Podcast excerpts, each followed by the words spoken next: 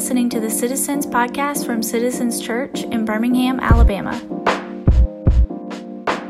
I'm so excited to be with you here today. Um, as I shared, I'm Tyler, and I've been a member of Citizens since 2019. So if this is your first time here, you might have not even known Citizens existed that long. But uh, on this day three years ago, my wife and I moved down here from Louisville, Kentucky to, to be a part of this church, and I've loved it ever since. And, and one thing I have the great opportunity to do right now is be our deacon of community groups, which is fun. My main thing that I do is try to love and encourage leaders and try to make sure that we're organized and set. And thankfully, we have a lot of wonderful leaders, so it makes that part a little easy and great. Uh, but I'm so excited to see what God has been doing for the last three years and even continuing to do today and this past week and weeks before of what all he's been able to do as we celebrated this past year of, of, God's goodness and faithfulness. And, and some of you have even been a part of this church through the love that other people have shown you to bring you here through groups. So I'm just really excited to, to be able to preach you today. Uh, but to share a little about myself as well, I want to show a great picture uh, because of three people. One's just kind of all right one guy there. But uh, three people here that I want you to know and see. First, uh, the beautiful glowing lady on the right on our Easter on our Easter picture is Kaylee. That's my wife, Kaylee. Some of you may know her. Uh, Kaylee is, is wonderful in every way. She's also a deacon of our women's ministry. So if any ladies you want to get connected with our church, reach out to her. And then we have two daughters. So like I said, we moved to Birmingham three years ago. And since that time, two babies have been born. So a lot has happened in the Chapman household. Uh, first, Want to give uh, to Mabel Ray on the right. Uh, just goes by Mabel usually. Uh, Mabel's on the right. She is two and a half years old. Uh, if you know Mabel, uh, my friend John calls her Mabel's like a cat. She's uh, full of. She's either super lovable and will want to hang out with you and tell you funny jokes, or she'll want to avoid you and just kind of look at you funny. So if you see my daughter do that, just know that she's two, um, and also that she has a cat-like personality. And next is Millie. Look at her on the left. She's just the cutest little thing ever. You didn't get to see her beautiful smile, but she's always smiling. Millie is nine months old um, and just a great treat. It's been really fun to see her. She actually just had her first little crawl yesterday, so the Chapman household was excited. Was it just a couple baby crawls? Barely, barely? Yes, but we celebrated and we were pumped. Um, so I'm just excited to see her grow. Uh, and then the next, I want to show a new addition to the Chapman household. Who likes cats? Raise your hand. Who loves the cats? Always always a 50-50 thing right? Yeah so me i am kind am i a cat person? I don't really know. Sometimes i am sometimes i'm not but this is luna. She's our new shining star. She looks kind of beautiful kind of creepy right there. She looks out the window. But luna is a really fun cat. We just figured since we have two little lives might as well add another one in the house. So that's luna. Um, so yeah that's just a little bit about my family. Uh, we live here in the area as well. So if we've known each other for a while or haven't ever met before i'd love to talk to you and get to know you as well. Um, and I'm really honored and super thankful um, for our elders entrusting me to preach the word of God to you today. It's, it's definitely not something I take lightly. And this week, we are starting on the first of five sermons in a chapter that some people call the most important, helpful chapter of the entire Bible, and that's Romans 8, as you can see on our screen. And, and Romans 8 gives us the truth of the gospel to build a new life following Jesus, a foundation we can trust and build our life upon. So we have two goals for our church each week in this sermon series elements of mixing this gospel cement. So the first one is we learn to live by the Spirit of God. And the second one is we learn to rest in the love of God. And these two things, this living and resting, are the perfect ways to describe what it means to have a new freedom and a new mind, which is what we're going to talk about today in the beginning of Romans 8. So, right before these verses we're hearing today, Paul talks about his struggle with his heart and his mind. He shares, even when I want to get it right, I don't. Have you ever had those moments where you struggle with that? If, if you, you want to do something, but you actually can't, There's, your actions aren't really following what your heart wants to do. So, Paul struggles with what we would call a guilty conscience. He loves God, he thinks about him and his ways, yet Paul's actions in his daily life don't always sync up with what he really wants to do. And what Paul wants to do, as you can see throughout this book of Romans, even right before his, he just wants to follow God with his whole heart and mind. And so, although he struggles, let's look at what Paul says here in verse 1 about a new freedom found. This can change how you view your guilty conscience here. So, I want to, if you have a guilty conscience, let's look here together, starting in verse 1. And, and I'm so glad he did. The first verse it says, There is no condemnation for those who are in Christ Jesus. This is the big verse of the passage today. So, as you think about this passage, think about this verse the whole entire time. For there is no condemnation for those in Christ Jesus. And it's important to know the word condemnation. It's to tell you the truth, not every day I just use the word condemnation in my vocabulary. You may not as well, and it's okay if you have no idea what that means. It's understandable. But what condemnation means is strong disapproval. It's a, it's a sentence of guilt, of, of punishment, or judgment. So when it says here that there's no condemnation, this is like you standing before a court and God being the judge and God just removing the handcuffs and saying that you're free. Even though you were guilty for the crime that you committed, you have every reason to be in jail. God is unlocking those handcuffs. But the thing about God is, God is not just a God who just casually gives people free passes. He's not just a, a kind of God who just, hey, let me just give, unlock some handcuffs here and there. This sounds fun today. Uh, no, no, God is, is holy, He's just, and He's righteous in the truest form. And sin is so offensive to Him that there has to be something or someone to act on our behalf to give us this grace filled standing with Him, this freedom. So let's look at verses 2 through 4 and see the how and the why that those in Christ are free, as he talked about in verse 1. Um, so, verse 2 it says, For the law of the Spirit of life has set you free in Christ Jesus from the law of sin and death. For God has done what the law, weakened by the flesh, could not do. By sending his own Son in the likeness of sinful flesh and for sin, he condemned sin in the flesh, in order that the righteous requirement of the law might be fulfilled in us, who walk not according to the flesh, but according to the Spirit. So let's actually look just at verse 2 here. On, the, on verse 2, it says, uh, We see what the Spirit has done. The Spirit has set us free from the law of sin and of death. And it's important to know what the Spirit is. So if you if the Spirit for, for many of you can have a lot of connotations, a lot of directions in which you can go, but it's important to know that the Spirit is this. The gift of the Holy Spirit has always been God's mean of regenerating his people to new life and empowering spiritual leaders. So, but since Jesus ascended into heaven, the Holy Spirit has been given to all believers to enable them to carry out the wide variety of ministries that God's called them to. It allows you and I to, if, if we belong in Christ Jesus, to have supernatural signs and gifts, even. It can even guide Christians in their daily walk as they proclaim about who Jesus is. So the Spirit lives within a Christian.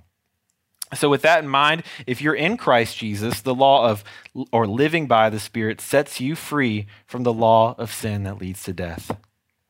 So the Spirit it changes the, rec- the direction in which your car is going. So you you without the Spirit you are on a direction toward death and toward hell. Yet God in His goodness through the Spirit changes that course for you. So in verses three and four we see what the God the Father and Christ the Son have done to actually make that thing possible. So let's look at this. At verse 3, with the beginning of verse 3, it says, For God has done what the, wa- what the law, weakened by the flesh, could not do. So, what could the law not do? What is this law? Why could it not work? Um, so, what the law could not do is this. So, throughout the Old, throughout the Old Testament, um, in the history of man, God designed the law both to instruct and guide his people and also expose their sin and need for a Savior. However, people can never meet the law's demands. So God had the law. Uh, people would even be really excited about the law. They would say, Oh, yes, God, we worship you. And then even minutes later, they would make statues or, or different idols and begin worshiping them, um, even after they heard the instructions from God. Um, and so they would worship or chase other things they wanted to follow instead. So, time and time again, uh, to make up, to repent, or to turn away from their sin, people would bring sacrifices before God. These would be animal sacrifices um, back in the Old Testament before God to redeem themselves of their sin. But while God would accept their payment, it would never fully satisfy God to receive that payment for their sin. And another important word in this, in this verse that we just read in verse 3 is the word flesh. And we'll see that word a lot here.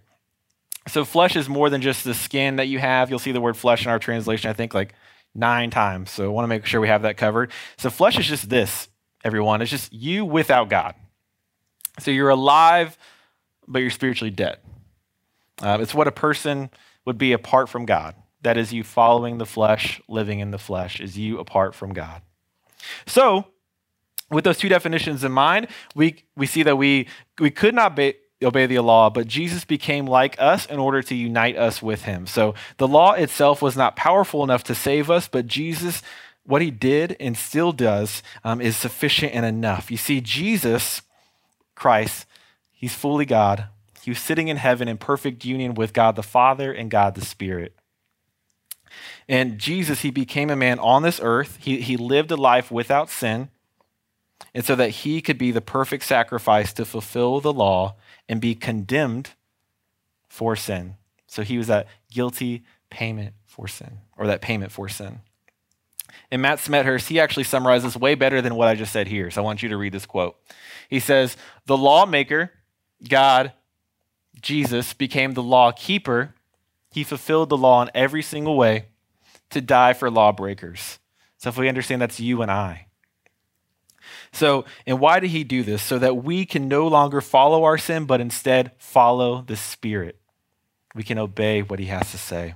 So, you see, Jesus made a way to give us a grace filled and guilt free standing before God through his Spirit. So, by his grace, the Spirit shows us that he is here, that God is here, and that he loves you. And so we have a right standing with God and even a changed direction in which we go because Jesus himself, he's unlocked those handcuffs. You see, the Spirit transforms the way a person lives and thinks because of God's love shown to him or her. Um, and recently, actually, I, I, had someone at our church. There was a few of us gathering around. There was one person in our church who was becoming a new member recently. Um, and she asked us what's one of the biggest ways in which God has changed us. And she, she went around the room and just asked us. And since then, I just keep reflecting on this question of, of what has changed um, for me from the time that Jesus saved me at a young age to right now. So, uh, as a ninth grader, uh, right now I'm, I'm 30, so that was about 16 years ago. I was always cussing just about every other sentences. Every other sentence I would say would be a cuss word, except around my mom. I wouldn't do that, mostly around school. And I would use my words just to puff up myself and tear others down. Um, and when it really hit home about what Jesus had done for me that night, it was actually at a, at a church event. I remember the Holy Spirit convicting me and calling me to change the way I speak to others and wanting me to do something new. And so I remember God, He saw my personal hurt and He asked that I stop hurting others. And so right away, the way that I spoke to people changed, and it was apparent to everyone. Us middle school, high school friends, they would, they would ask me and made fun of me for changing. And, and all I wanted to do was I wanted to go back to cussing and tell them off. And I also just wanted their approval because I was so tired of being made fun of for not saying cuss words anymore, which right now kind of sounds a little funny. But I was 14, and we were 14 year olds.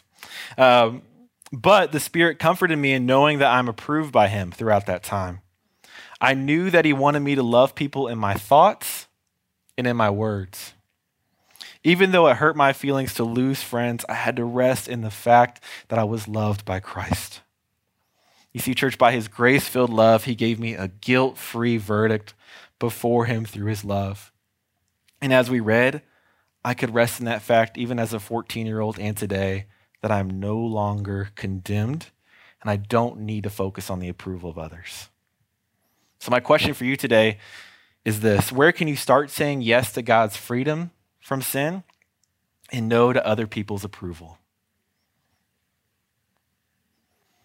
So, if those in Christ Jesus experience a new freedom, this should change how we think and give us a new mind. So, let's look to verses 5 through 8 about this new mind. And in verse 5, Paul talks about setting your mind, which means just, just thinking heavily. This is you setting your mind on something, on two options. So the first option is simple it's the flesh. And the second option is what we talked about as well as the spirit. So in verse 5, it says, For those who live according to the flesh set their minds on the things of the flesh, but those who live according to the Spirit set their minds on things of the Spirit. So it's pretty simple here what Paul's talking about with the definitions we have in mind. I mean, whatever you think about, whatever you work towards, whatever you act like, what, that's what eventually what you become. There's, there's a popular saying in, in some circles about you are what you love. Whatever is, is you are obsessing over and thinking about, you will eventually become that. And that is what is your God. And so when we think about the things of the flesh, this, these are all things that are self-serving. Remember I said that the things of the flesh or flesh is, is you apart from God. So this is totally self-focused on whatever you want and whatever you crave, whatever you care about. So we can go a bunch of different rabbit holes with this, right? Of things that we crave and want, but some things that come to mind, right, are money, power, cars, respect, authority, the approval of others. There are so many ways in which we want to chase the things of the flesh. And second, option two is the things of the Spirit. And so, even in Galatians, there's another letter um, in the New Testament that Paul writes to the, the church of Galatia.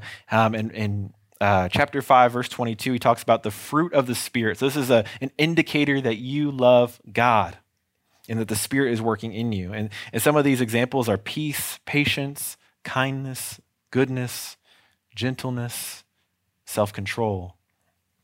Those are the things of the Spirit that the Lord delights in. And so those things, let's with those things in mind, let's look at the results of those two options in verse 6. In verse 6 it says, "For to set the mind on the flesh is death, but to set the mind on the spirit is life and peace." So flesh is direction is this. Paul makes it really clear it's death. And why? Because the flesh is direction disregards God altogether. And so, with that, if God is the creator of everything and you disregard him, the natural way would be death. And the second option on the spirit is life and peace. So, by this, it, it means life eternal with God and peace with him forever. In God's responses uh, to following the flesh, Paul gives us an indicator or actually a really clear explanation of what that would be for us to follow the flesh, to follow our sin. And for humans, I mean, verse 7 and 8, let's read that actually really quick. For the mind that is set on the flesh is hostile to God, for it does not submit to God's law. Indeed, it cannot. Those who are in the flesh cannot please God. So, God's response to following the flesh, our sin, is that it'll make us hostile to Him. This means we'll be unfriendly to him. This means we'll be like an, an antagonist to him. We'll do the exact opposite of what he wants. And hostility, when you think of that word, actually, when I think of the word, maybe you don't think of it this way, but when I think of hostility, I think of anger. I think of raging anger, of, of I'm not liking someone and I want to yell at you and, and get back at you, and I'm, I'm so upset at you. But we also know that, that angry can also mean apathy or indifference. I disregard you so much. Just kind of whatever. I don't care. That can also be what hostility means. I'm, I'm, sure you might have experienced that from a friend, or you might have done that to someone else. Or just, it's not going to phase me anymore. I'm not going to yell. So, church, when we are not listening to, obeying, and loving God as He's called us to, it rightfully angers Him because He's a loving and just God. Because as it says in verse 8, a mind on the flesh cannot please God. So even if you think you're a good person, you you pay your taxes, you you know you wave at your friends, you say how are you every time you walk by someone, uh, you take care of those around you, but you shrug when it comes to God. Eh. This is still being hostile towards Him. Even a good person can still be hostile to God if they're not living for God. And Paul makes that super clear. So when I read this, I don't know about you, the alarm bells go off for me. When are those times in which I am being hostile to God by not really caring about Him or His presence? Three months ago, I was actually really close to making, actually, I was close uh, to making a really large milestone in my little life. Uh, my wife and I, we were about to buy our first house, which was really, really exciting. Um, and the process to decide to buy a home and, and when we were going to buy a home was was stressful at first and actually the whole process escalated pretty quickly and there's actually many of you have been super gracious in this in this room of loving me and listening to me as Kaylee and I went through that process of going to make that move to buy a house and with buying a house there comes a lot of money you have to put down as some of you bought a house before, I know that, or even if you haven't bought a house, you know what that's like. There's a lot of money you have to throw down. And there's also a lot of inevitable expenses that you just can't avoid.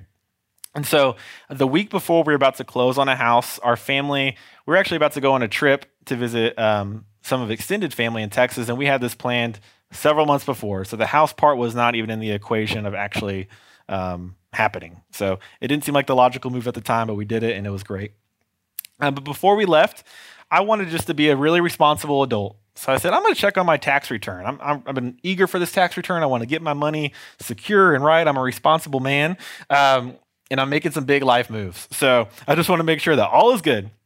So the night before flight, I get on my computer, I'm in our bed, and I'm scrambling to get things in order, but it's like, I, I just want to check this. I'm curious what's going on here. I'm, I'm excited to get this money. And I log onto the site that I filed my taxes and notice that, hey, I completed the process. Good for me. And I actually even paid for the process. But there was one thing I forgot to press enter. I forgot to press confirm that, hey, tax website, you can let the government know that I would like this money, please, and we're ready to go. So there it was. I was wondering where it was at, and I just hadn't pressed enter. So that means nothing was moving, and I couldn't believe it. So after seeing this, I was, like I said, I was in my room. I walked out of my room. I paced around a bit. I come back in our room, and, and Kaylee, my wife, was like, hey, Tyler, what's going on? I was like, Whew. And so I just walked out again. this is me. This is a, a normal day in the life of me when I'm stressed out. I go into my room. This part is not as normal. I, I go into the, our living room and I'm just sitting there on my couch. I'm actually kind of like in this crisscross style, and I just start breathing heavily and breathing and, breathing heavily more and more. And eventually I just started crying. I, started bawling my eyes out. I felt so out of control.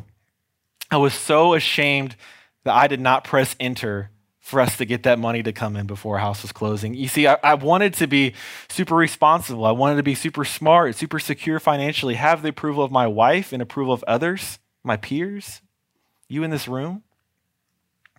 And at, that, at this moment, it made me feel like I was none of those things.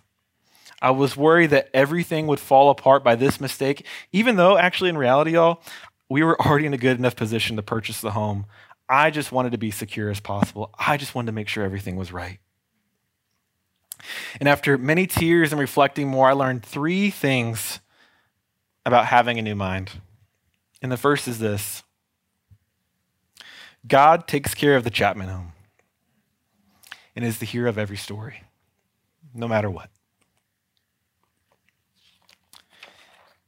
The second is this God would have cared for me and loved me, even if I always missed hitting the enter button. And the third thing is this I learned through Kaylee what God's love for me is like. You see, what I didn't share was this is that Kaylee sat there on the couch as I was crying, and she listened to me and she cared for me. Wasn't really phased by it about the, the money part. That was the Spirit of God working through Kaylee. You see, church, we, we chase various freedoms when true freedom is knocking at the door. If you want to be free from the penalty of sin, free from a guilty conscience, that freedom is available to you in Jesus today. He wants to unlock the handcuffs, as I keep saying here, right? And change the direction that your car towards death is going. That's what Jesus paid for on the cross and in his resurrection.